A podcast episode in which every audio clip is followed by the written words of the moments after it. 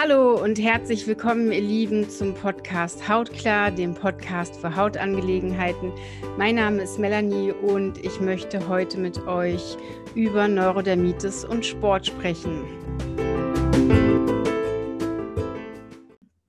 Oh, Bad Hair Day. Also für diejenigen, die mich nicht sehen können meine Haare sitzen nicht. Aber ich konnte nicht warten, weil ähm, das Thema kommt ehrlich gesagt, manchmal ist es so, dass bestimmte Themen zu mir kommen und äh, ja, meine Coaches, also Leute, mit denen ich im Coaching bin, immer das Gleiche auf einmal erwähnen und dann habe ich halt irgendwie das Gefühl, ich müsste das auf jeden Fall mit euch teilen, weil ich der Meinung bin, es gibt auf jeden Fall eine ganze Menge Leute, denen es halt gerade genauso geht. Für diejenigen, die mich nicht kennen, ähm, ja, mein Name ist wie gesagt Melanie. Ich hatte selber jahrzehntelang eine ganz, ganz schwere Neurodermitis und äh, ja, ich habe das bekommen, als ich drei Jahre alt war, habe wirklich eigentlich zu kaum einer Zeit kein Neurodermitis gehabt. Am schlimmsten hatte ich es immer im Gesicht und äh, an den Armen und Händen. Aber es gab auf jeden Fall auch Zeiten, wo mein ganzer Körper so verbrannt war, dass ich halt ja eigentlich wie fast gar nicht lebensfähig war.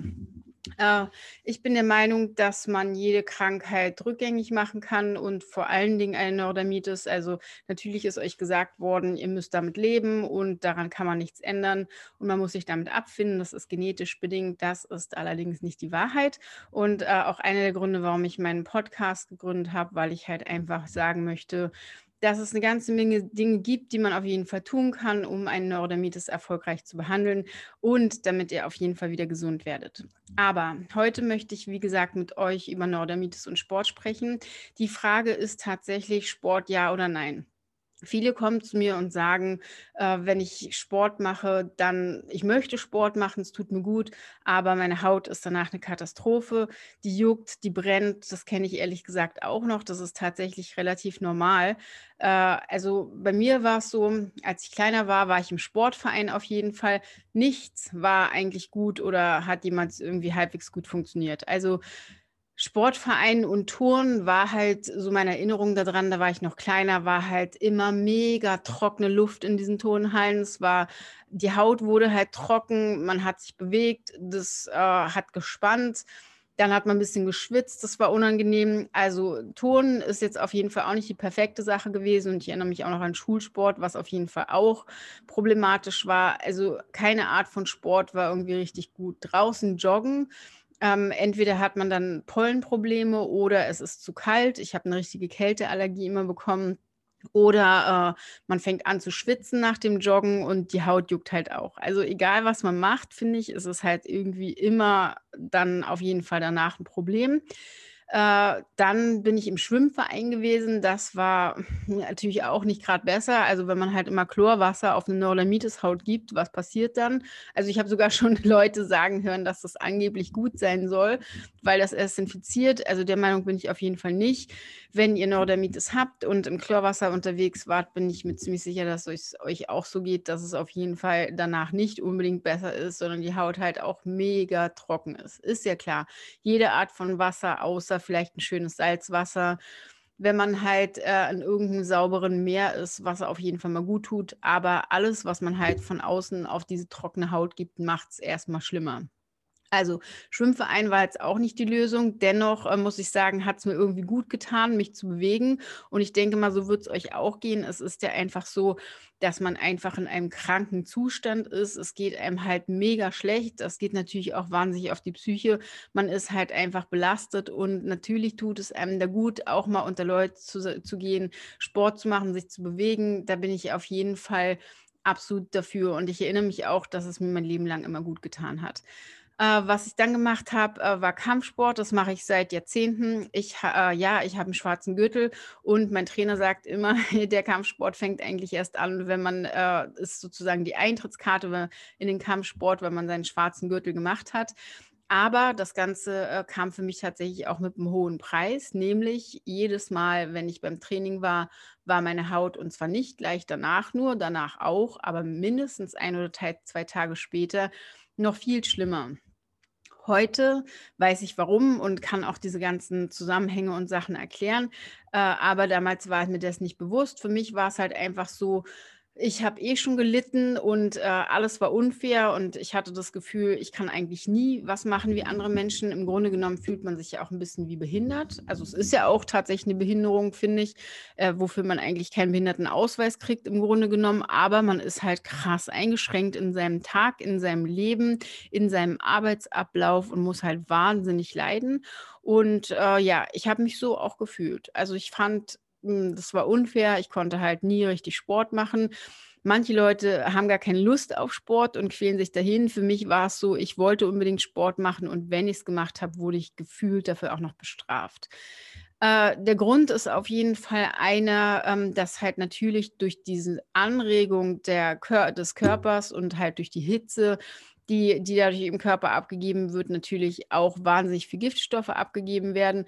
Ähm, die Lymphe wird angeregt und das war halt tatsächlich auch ein oder zwei Tage später immer zu sehen. Die ganzen Gifte, die kommen über die Haut raus. Wir haben mehrere Entgiftungsorgane. Ähm, die Haut ist sozusagen immer Endstadium, sage ich mal. Wir entgiften über die Lunge, über die Leber, über den Darm über die Haut halt auch über die Nieren und alles, was da gerade auch bei euch passiert und rauskommt, ist halt einfach ein Zeichen dessen, dass euer Körper schon am Limit ist, dass halt eigentlich alles überläuft und er eigentlich nur was abgeben möchte. Und zum Teil lassen wir ihn überhaupt gar nicht, weil wir nämlich nicht schwitzen, weil wir das nicht unterstützen, weil wir nicht sauber und ordentlich entgiften, sondern einfach immer irgendwelche Detox-Geschichten machen, die uns noch rückvergiften. So ging es mir auf jeden Fall jahrzehntelang. Und äh, ja, wir den Körper einfach gar nicht unterstützen, sondern meistens mehr belasten. Das wusste ich damals nicht. Hätte ich theoretisch das Wissen gehabt von heute, äh, erstens hätte ich dann keinen Neurodermitis gehabt so lange und zweitens würde ich halt einfach die Möglichkeit gefunden haben, den Körper auch noch mit angemessenen Sachen zu unterstützen, wo man halt ordentlich ausleiten kann, wenn man halt zum Beispiel Sport gemacht hat die Lymphe angeregt wird. So war es eigentlich so, dass wahrscheinlich so eine Art Lymphstau gegeben hat. Ich mich immer wieder rückvergiftet habe. Das kann man auch mal sehr schön an den Augen sehen. Das kann man übrigens auch toll sehen bei Leuten, die fasten und nicht richtig ausleiten, sondern einfach nur aufhören zu essen. Da geht der Körper in die Autophagie und äh, gibt halt lauter Giftstoffe ab und sozusagen Teilchen, denen er sich entledigen möchte, äh, kaputter, toter Zellen. Und dann staut sich das alles im Körper, wenn man das nicht ordentlich ausleitet. Und dann wird es halt, ja, einfach gestaut. So, jetzt eigentlich zu der Frage äh, meines Podcastes, äh, Sport ja oder nein. Also auf jeden Fall ja. Das ist ein ganz klares Ja von mir. Zum einen, Sport ist unheimlich wichtig. Ich denke mal, wenn es euch so geht, wie es mir jahrzehntelang ging, dann hat man eh auch Schwierigkeiten zu connecten mit anderen Menschen, Kontakt zu halten oder zu haben. Für mich war es manchmal sehr schwierig, eigentlich unter anderen Leuten zu sein. Dennoch tut es natürlich gut, wenn man unter Leuten ist. Vielleicht kennt ihr das, wenn man dann Sport gemacht hat oder draußen war oder mit anderen zusammen, hat es immer gut getan. Wenn ihr euch nicht so fühlt und sagt, ich möchte nicht mit anderen Leuten zusammen sein, ich möchte keinen Mannschaftssport machen, ich möchte nicht in einer Gruppe Sport machen, ich will alleine Sport machen, weil mir geht es eh schon nicht gut, aber ich möchte mich bewegen, dann würde ich euch auf jeden Fall raten, tut das. Wenn euer Körper euch das signalisiert und auch wenn es euch nicht signalisiert, geht auf jeden Fall raus, geht Fahrrad fahren. Fahrradfahren ist was, was wirklich gut tut, äh, was auf jeden Fall auch für euren Körper richtig gut ist. Versucht an der Luft zu sein bei jedem Wind und Wetter, auch wenn es anstrengend ist für die Haut, wenn die Haut sehr kalt ist, dann versucht sie ähm, vielleicht auch ein bisschen zu schützen mit einem Baumwolltuch oder so, aber versucht auf jeden Fall rauszugehen. Wenn ihr Sport macht, wo ihr schwitzt, dann denkt auf jeden Fall daran, genug zu trinken. Und zwar ein sehr gutes, sauberes Wasser. Ähm, falls ihr dazu Fragen habt, ihr könnt mir auch gerne auf jeden Fall immer schreiben schön spülen den Körper, schön ausleiten. Was auch wirklich gut sind, sind äh, Kräutertees, ähm, entgiftende Kräutertees, die die Nieren und Leber unterstützen. Das allerdings jetzt auch nicht in Massen, sondern auch, wenn man langsam sich daran geführt hat, äh, gut zum Ausleiten auf jeden Fall. Und ähm, ja, da gibt es auch eine ganze Menge andere Mittelchen, die ich jetzt nicht hier alle in der Folge erklären äh, kann, aber es ist auf jeden Fall äh, sinnvoll, meines Erachtens Sport zu machen und auch äh, darüber zu entgiften. Wenn ihr das Gefühl habt, eure Haut ist danach schlimmer, dann entgiftet sie auf jeden Fall und es kann auch leider sein, was auch oft passiert, was bei mir auch der Fall war, ist, dass man eigentlich schon wie allergisch auf seinen eigenen Schweiß ist. Da kommen halt unheimlich viel Säuren raus und klar, ein vollkommen übersäuerter Körper sagt dann, hallo, das ist mir eigentlich alles gerade zu viel. Also vollkommen normale Reaktion. Dennoch, wenn ihr irgendwie könnt, rate ich euch dazu, Sport zu machen. Sport ist wirklich absolut gesund.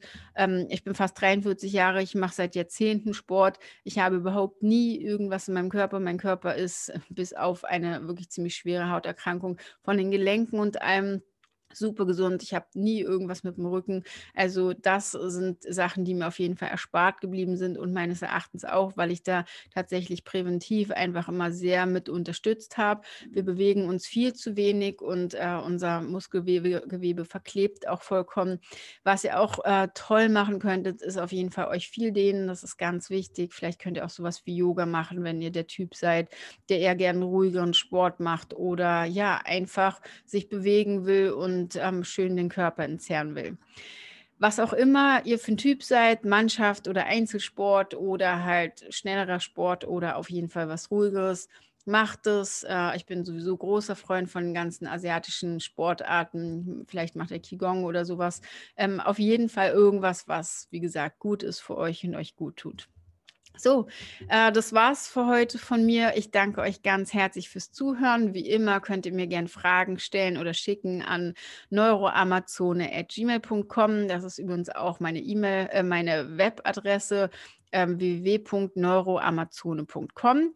Äh, für diejenigen, die es nicht wissen, ich biete auch Coaching an, wenn ihr gerade in einem sehr verzweifelten Zustand seid. Die Leute finden mich in der Regel sowieso immer wenn ihr jetzt äh, meine Botschaft hört und denkt, äh, das ist auf jeden Fall auch schon einigen so gegangen. Ich, ähm, ich muss was, tun, ich brauche Unterstützung, dann meldet euch gerne bei mir. Wenn ihr Fragen oder Anregungen zu meinem Podcast habt, könnt ihr auch auf meiner Homepage eingeben. Dann freue ich mich auch wahnsinnig, wenn es irgendwelche Themen gibt, über die ihr gerne mehr wissen wollt und zu denen ihr Unterstützung benötigt.